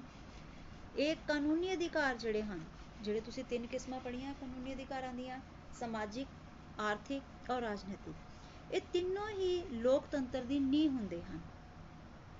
ਇਹਨਾਂ ਦੀ ਨੀਂਹ ਲੋਕਤੰਤਰ ਦੀ ਸਫਲਤਾ ਲਈ ਬਹੁਤ ਹੀ ਜ਼ਰੂਰੀ ਹੈ। ਆਧੁਨਿਕ ਯੁੱਗ ਵਿੱਚ ਕੋਈ ਵੀ ਰਾਜ ਨਾਗਰਿਕਾਂ ਨੂੰ ਇਹ ਅਧਿਕਾਰ ਦੇਣ ਤੋਂ ਕਦੇ ਵੀ ਇਨਕਾਰ ਨਹੀਂ ਕਰ ਸਕਦਾ ਹੈ। ਜਿਨ੍ਹਾਂ ਰਾਜਾਂ ਵਿੱਚ ਉੱਪਰ ਦਿੱਤੇ ਗਏ ਇਹਨੇ ਇਹਨਾਂ ਕਾਨੂੰਨੀ ਅਧਿਕਾਰਾਂ ਦੀ ਅਣਹੋਂਦ ਪਾਈ ਜਾਂਦੀ ਹੈ। ਜਿਨ੍ਹਾਂ ਰਾਜਾਂ ਵਿੱਚ, ਜਿਨ੍ਹਾਂ ਦੇਸ਼ਾਂ ਵਿੱਚ ਇਹ ਅਧਿਕਾਰ ਨਾਗਰਿਕਾਂ ਨੂੰ ਨਹੀਂ ਦਿੱਤੇ ਜਾਂਦੇ ਹਨ ਉਹਨਾਂ ਨੂੰ ਸਹੀ ਅਰਥਾਂ ਵਿੱਚ ਉਸ ਰਾਜ ਨੂੰ ਕਦੀ ਵੀ ਲੋਕਤੰਤਰੀ ਰਾਜ ਨਹੀਂ ਕਿਹਾ ਜਾ ਸਕਦਾ ਹੈ। ਸੋ ਤੁਹਾਨੂੰ ਕਲੀਅਰ ਹੋ ਗਿਆ ਹੁਣ ਕਿ ਅਧਿਕਾਰਾਂ ਦੀ ਕਿਹੜੀ ਕਿਹੜੀ ਕਿਸਮਾਂ ਹੁੰਦੀਆਂ ਹਨ? ਇੱਕ ਇਹਦੇ ਵਿੱਚ ਹੀ ਇੱਕ ਹੋਰ ਛੋਟਾ ਜਿਹਾ ਇੰਪੋਰਟੈਂਟ ਟੌਪਿਕ ਹੈ ਅਧਿਕਾਰਾਂ ਵਿੱਚ ਹੀ ਕਿ ਅਧਿਕਾਰਾਂ ਦੀ ਸੁਰੱਖਿਆ ਲਈ ਚੁੱਕੇ ਗਏ ਉਚਿਤ ਕਦਮ। ਹੁਣ ਅਧਿਕਾਰ ਤਾਂ ਰਾਜ ਨੇ ਦੇ ਦਿੱਤੇ, ਪਰ ਉਹਨਾਂ ਦੀ ਸੁਰੱਖਿਆ ਕਿਵੇਂ ਕੀਤੀ ਜਾਣੀ ਹੈ, ਉਹਦੇ ਲਈ ਰਾਜ ਨੇ ਕਿਹੜੇ ਉਚਿਤ ਪ੍ਰਬੰਧ ਕੀਤੇ ਹਨ? ਸੋ ਕਹਿੰਦਾ ਅਧਿਕਾਰਾਂ ਨੂੰ ਸਿਰਫ ਦਿੱਤਾ ਜਾਣਾ ਹੀ ਕਾਫੀ ਨਹੀਂ ਹੈ। ਉਹਨਾਂ ਦੀ ਸੁਰੱਖਿਆ ਲਈ ਵੀ ਉਚਿਤ ਪ੍ਰਬੰਧ ਕੀਤੇ ਜਾਣੇ ਚਾਹੀਦੇ ਹਨ। ਆਧੁਨਿਕ ਯੁੱਗ ਵਿੱਚ ਜੇਕਰ ਵਿਅਕਤੀ ਦੇ ਅਧਿਕਾਰ ਹੀ ਸੁਰੱਖਿਅਤ ਨਾ ਹੋਣ, ਤਾਂ ਉਹਨਾਂ ਦੀ ਹੋਂਦ ਬਿਲਕੁਲ ਅਰਥਹੀਨ ਹੋ ਜਾਏਗੀ। ਮਤਲਬ ਜੇ ਸਿਰਫ ਸੰਵਿਧਾਨ ਵਿੱਚ ਦਿੱਤੇ ਗਏ ਬਹੁਤ ਸਾਰੇ ਨਾਗਰਿਕਾਂ ਨੂੰ ਅਧਿਕਾਰ ਦਿੱਤੇ ਗਏ ਹਨ, ਉਹ ਸੁਰੱਖਿਅਤ ਹੀ ਨਾ ਹੋਣ, ਉਹਨਾਂ ਦੀ ਉਲੰਘਣਾ ਕੀਤੀ ਜਾਂਦੀ ਹੋਵੇ, ਤਾਂ ਉਹਨਾਂ ਅਧਿਕਾਰਾਂ ਨੂੰ ਦੇਣ ਦਾ ਕੋਈ ਵੀ ਫਾਇਦਾ ਨਹੀਂ ਹੈ। ਸੋ ਅਧਿਕਾਰਾਂ ਨੂੰ ਸੁਰੱਖਿਅਤ ਬਣਾਉਣ ਲਈ ਬਹੁਤ ਜ਼ਿਆਦਾ ਜਿਹੜੀਆਂ ਹਨ, ਉਹ ਨਿਸ਼ਚਿਤ ਸ਼ਰਤਾਂ ਪੂਰੀਆਂ ਹੋਣੀਆਂ ਚਾਹੀਦੀਆਂ ਹਨ ਤਾਂ ਜੋ ਉਹਨਾਂ ਨੂੰ ਭਵਿੱਖ ਵਿੱਚ ਸੁਰੱਖਿਅਤ ਰੱਖਿਆ ਜਾ ਸਕੇ। ਸੋ ਪਹਿਲੀ ਕੀ ਹੈ ਸੁਰੱਖਿਆ ਕਰਨ ਲਈ ਵਿਵਸਥਾ ਲਈ? ਪਹਿਲਾ ਕੀ ਇਹ ਸਿਧਾਂਤ ਹੈ? ਅਧਿਕਾਰਾਂ ਨੂੰ ਸੰਵਿਧਾਨ ਵਿੱਚ ਅੰਕਿਤ ਕਰਨਾ। ਬਹੁਤ ਇੰਪੋਰਟੈਂਟ ਹੈ। ਕਹਿੰਦਾ inclusion of rights in the constitution ਦੇਸ਼ ਦੇ ਸਰਵੋੱਚ ਕਾਨੂੰਨ, ਸਾਡਾ ਸਰਵੋੱਚ ਕਾਨੂੰਨ ਕੀ ਹੈ? ਦੇਸ਼ ਦਾ ਸੰਵਿਧਾਨ। ਸੋ ਸੰਵਿਧਾਨ ਵਿੱਚ ਨਾਗਰਿਕਾਂ ਨੂੰ ਅਧਿਕਾਰਾਂ ਨੂੰ ਅੰਕਿਤ ਕਰਨਾ, ਮਤਲਬ ਜਿਹੜੇ ਵੀ ਅਧਿਕਾਰ ਨਾਗਰਿਕਾਂ ਨੂੰ ਸੰਵਿਧਾਨ ਵਿੱਚ ਦਿੱਤੇ ਗਏ ਹਨ, ਉਹਨਾਂ ਦੀ ਸੁਰੱਖਿਆ ਦਾ ਸਭ ਤੋਂ ਉੱਤਮ ਸਾਧਨ ਮੰਨਿਆ ਜਾਂਦਾ ਹੈ। ਕਿਉਂ ਮੰਨਿਆ ਜਾਂਦਾ ਹੈ? ਕਿਉਂਕਿ ਸੰਵਿਧਾਨ ਦੀ ਕੋਈ ਵੀ ਨਾਗਰਿਕ ਉਲੰਘਣਾ ਨਹੀਂ ਕਰ ਸਕਦਾ ਹੈ। ਸੰਵਿਧਾਨ ਵਿੱਚ ਅੰਕਿਤ ਹੋਣ ਨਾਲ ਇਹਨਾਂ ਅਧਿਕਾਰਾਂ ਨੂੰ ਸੰਵਿਧਾਨਿਕ ਮਾਨਤਾ ਹੀ ਪ੍ਰਾਪਤ ਹੁੰਦੀ ਹੈ। ਜਦੋਂ ਤੱਕ ਉਹਨੂੰ ਸੰਵਿਧਾਨ ਵਿੱਚ ਅੰਕਿਤ ਨਹੀਂ ਕੀਤਾ ਜਾ ਸਕਦਾ ਹੈ, ਨਹੀਂ ਕੀਤਾ ਹੁੰਦਾ ਹੈ, ਉਦੋਂ ਤੱਕ ਉਹ ਅਧਿਕਾਰ ਕਦੀ ਵੀ ਸੁਰੱਖਿਅਤ ਨਹੀਂ ਮੰਨੇ ਜਾਂਦੇ ਹਨ। ਦੂਸਰੀ ਵਿਵਸਥਾ, ਸੰਵਿਧਾਨਿਕ ਉਪਚਾਰਾਂ ਦੀ ਵਿਵਸਥਾ ਪ੍ਰੋਵੀਜ਼ਨ ਆਫ ਕਨਸਟੀਟਿਊਸ਼ਨਲ ਰੈਮੇਡੀਜ਼ ਅਧਿਕਾਰਾਂ ਦੀ ਸੁਰੱਖਿਆ ਲਈ ਨਾਗਰਿਕਾਂ ਨੂੰ ਸੰਵਿਧਾਨਿਕ ਉਪਚਾਰਾਂ ਦਾ ਅਧਿਕਾਰ ਜ਼ਰੂਰ ਪ੍ਰਾਪਤ ਹੋਣਾ ਚਾਹੀਦਾ ਹੈ। ਔਰ ਤੁਸੀਂ ਇਸ ਅਧਿਕਾਰ ਬਾਰੇ ਪਹਿਲਾਂ ਜ਼ਰੂਰ ਸੁਣਿਆ ਹੋਵੇਗਾ। ਸਾਨੂੰ 6 ਮੌਲਿਕ ਅਧਿਕਾਰ ਪ੍ਰਾਪਤ ਹੋਏ ਹਨ। 6 ਅਧਿਕਾਰਾਂ ਵਿੱਚੋਂ ਜਿਹੜਾ 6ਵੇਂ ਨੰਬਰ ਤੇ ਸਾਨੂੰ ਸੰਵਿਧਾਨ ਦੀ ਧਾਰਾ 32 ਦੇ ਅਨੁਸਾਰ ਜਿਹੜਾ ਸਾਨੂੰ ਅਧਿਕਾਰ ਮਿਲਿਆ ਹੈ, ਮੌਲਿਕ ਅਧਿਕਾਰ, ਉਹ ਇਹੀ ਅਧਿਕਾਰ ਹੈ, ਸੰਵਿਧਾਨਿਕ ਉਪਚਾਰਾਂ ਦੀ ਵਿਵਸਥਾ। ਸੋ ਇਸ ਤੋਂ ਕੀ ਅਰਥ ਹੈ, ਇਸ ਦਾ ਕੀ ਭਾਵ ਹੈ? ਕਿ ਨਾਗਰਿਕਾਂ ਦੇ ਅਧਿਕਾਰਾਂ ਦੀ ਉਲੰਘਣਾ ਹੋਵੇ, ਤਾਂ ਜੇਕਰ ਕੋਈ ਵਿਅਕਤੀ ਜਾਂ ਸੰਸਥਾ ਨਾਗਰਿਕਾਂ ਦੇ ਇਹਨਾਂ ਅਧਿਕਾਰਾਂ ਦੀ ਉਲੰਘਣਾ ਕਰਦਾ ਹੈ, ਤਾਂ ਉਸ ਨੂੰ ਅਧਿਕਾਰਾਂ ਨੂੰ ਲਾਗੂ ਕਰਵਾਉਣ ਲਈ ਉਹ ਵਿਅਕਤੀ ਅਦਾਲਤ ਦੀ ਸ਼ਰਨ ਲੈ ਸਕਦਾ ਹੈ। ਤਾਂ ਸਾਡੀ ਨਿਆਂਪਾਲਿਕਾ ਜਿਹੜੀ ਹੈ, ਉਹ ਵਿਅਕਤੀ ਦੇ ਇਹਨਾਂ ਅਧਿਕਾਰਾਂ ਨੂੰ ਮੁੜ ਤੋਂ ਲਾਗੂ ਕਰਵਾਉਂਦੀ ਹੈ। ਇਸ ਕਰਕੇ ਇਹ ਸੰਵਿਧਾਨਿਕ ਉਪਚਾਰਾਂ ਦੇ ਅਧਿਕਾਰ ਦੀ ਵਿਵਸਥਾ ਹੋਣੀ, ਅਧਿਕਾਰਾਂ ਦੀ ਸੁਰੱਖਿਆ ਲਈ ਬਹੁਤ ਹੀ ਜ਼ਰੂਰੀ ਸ਼ਰਤ ਮੰਨੀ ਜਾਂਦੀ ਹੈ। ਤੀਸਰੀ ਵਿਵਸਥਾ ਅਧਿਕਾਰਾਂ ਵਿੱਚ ਸੋਧ ਕਰਨ ਦੀ ਔਖੀ ਵਿਧੀ difficult method to amend rights so ਅਧਿਕਾਰਾਂ ਦੀ ਸੁਰੱਖਿਆ ਦੀ ਤੀਸਰੀ ਵਿਵਸਥਾ ਕੀ ਹੈ? ਕਿ ਸੰਵਿਧਾਨਿਕ ਸੋਧ ਦੀ ਵਿਧੀ ਔਖੀ ਹੋਣੀ ਚਾਹੀਦੀ, ਕਠੋਰ ਹੋਣੀ ਚਾਹੀਦੀ ਹੈ। ਜੇ ਉਸ ਨੂੰ ਸੰਵਿਧਾਨ ਨੂੰ ਬਦਲਣ ਦੀ ਵਿਧੀ ਸੌਖੀ ਹੋਏਗੀ, ਤਾਂ ਕੋਈ ਵੀ ਸਰਕਾਰ ਆ ਕੇ ਆਪਣੇ ਸਵਾਰਥੀ ਉਦੇਸ਼ਾਂ ਦੀ ਪੂਰਤੀ ਵਾਸਤੇ ਉਸ ਨੂੰ ਬਦਲ ਸਕਦੀ ਹੈ। ਇਸ ਕਰਕੇ ਸੰਵਿਧਾਨਿਕ ਸੋਧ ਦੀ ਵਿਧੀ ਥੋੜੀ ਔਖੀ ਹੋਣੀ ਚਾਹੀਦੀ ਹੈ, ਤਾਂ ਜੋ ਸ਼ਾਸਕ ਦਲ ਆਪਣੇ ਹਿੱਤਾਂ ਦੀ ਪੂਰਤੀ ਲਈ ਇਹਨਾਂ ਅਧਿਕਾਰਾਂ ਵਿੱਚ ਕੋਈ ਵੀ ਤਬਦੀਲੀ ਨਾ ਕਰ ਸਕੇ। ਜੇਕਰ ਅਧਿਕਾਰਾਂ ਦੀ ਸੋਧ ਕਰਨ ਦੀ ਵਿਧੀ ਸੌਖੀ ਹੋਏਗੀ, ਤਾਂ ਸਮੇਂ ਦੀ ਸਰਕਾਰਾਂ ਅਧਿਕਾਰਾਂ ਨੂੰ ਆਪਣੀ ਮਨਮਰਜ਼ੀ ਨਾਲ ਉਸ ਵਿੱਚ ਕੋਈ ਵੀ ਤਬਦੀਲੀ ਕਰ ਸਕਦੀਆਂ ਹਨ। ਚੌਥੀ ਅਧਿਕਾਰਾਂ ਦੀ ਸੁਰੱਖਿਆ ਦੀ ਵਿਵਸਥਾ ਹੈ ਸੁਤੰਤਰ ਨਿਆਂਪਾਲਿਕਾ, ਇੰਡੀਪੈਂਡੈਂਟ ਜੁਡੀਸ਼ਰੀ। ਅਧਿਕਾਰਾਂ ਦੀ ਸੁਰੱਖਿਆ ਲਈ ਸੁਤੰਤਰ ਨਿਆਂਪਾਲਿਕਾ ਦਾ ਹੋਣਾ ਬਹੁਤ ਹੀ ਜ਼ਰੂਰੀ ਹੈ। ਸੁਤੰਤਰ ਨਿਆਂਪਾਲਿਕਾ ਤੋਂ ਕੀ ਭਾਵ ਹੈ? ਕਿ ਨਿਆਂਪਾਲਿਕਾ ਜਿਹੜੀ ਹੈ ਕਾਰਜਪਾਲਿਕਾ ਤੇ ਵਿਧਾਨਪਾਲਿਕਾ ਦੇ ਨਿਯੰਤਰਣ ਤੋਂ ਬਿਲਕੁਲ ਸੁਤੰਤਰ ਹੋਣੀ ਚਾਹੀਦੀ ਹੈ। ਸੁਤੰਤਰ ਨਿਆਂਪਾਲਿਕਾ ਹੀ ਅਧਿਕਾਰਾਂ ਦੀ ਰੱਖਿਆ ਕਰ ਸਕਦੀ ਹੈ। ਜੇਕਰ ਨਿਆਂਪਾਲਿਕਾ ਕਾਰਜਪਾਲਿਕਾ ਜਾਂ ਵਿਧਾਨਪਾਲਿਕਾ ਤੁਹਾਨੂੰ ਪਤਾ ਹੀ ਹੈ ਸਰਕਾਰ ਦੇ ਤਿੰਨ ਅੰਗ ਹੁੰਦੇ ਹਨ। ਨਿਆਂਪਾਲਿਕਾ ਕਾਰਜਪਾਲਿਕਾ ਵਿਧਾਨਪਾਲਿਕਾ ਸੋ ਨਿਆਂਪਾਲਿਕਾ ਜਿਹੜੀ ਹੈ, ਉਹ ਦੂਜੇ ਦੋ ਅੰਗਾਂ ਤੋਂ ਬਿਲਕੁਲ ਸੁਤੰਤਰ ਹੋਣੀ ਚਾਹੀਦੀ ਹੈ। ਜੇਕਰ ਉਹ ਸੁਤੰਤਰ ਹੋਏਗੀ, ਤਾਂ ਹੀ ਅਧਿਕਾਰ ਸਾਡੇ ਸੁਰੱਖਿਅਤ ਰਹਿ ਸਕਣਗੇ। ਪੰਜਵੀਂ ਸਾਡੀ ਵਿਵਸਥਾ ਹੈ ਅਧਿਕਾਰਾਂ ਦੀ ਸੁਰੱਖਿਆ ਦੀ ਸੁਚੇਤ ਨਾਗਰਿਕ ਐਨਲਾਈਟਡ ਸਿਟੀਜ਼ਨਸ ਅਧਿਕਾਰਾਂ ਦੀ ਸੁਰੱਖਿਆ ਲਈ ਉੱਪਰ ਜਿੰਨੀਆਂ ਦਿੱਤੀਆਂ ਤੁਹਾਨੂੰ ਦੱਸੀਆਂ ਹੈ, ਉਹ ਤਾਂ ਸਾਰੀ ਵਿਵਸਥਾ ਹੋਣੀਆਂ ਹੀ ਚਾਹੀਦੀਆਂ ਹੈ। ਇਹਦੇ ਨਾਲ ਨਾਲ ਨਾਗਰਿਕਾਂ ਦਾ ਸੁਚੇਤ ਹੋਣਾ ਵੀ ਬਹੁਤ ਹੀ ਜ਼ਰੂਰੀ ਹੈ।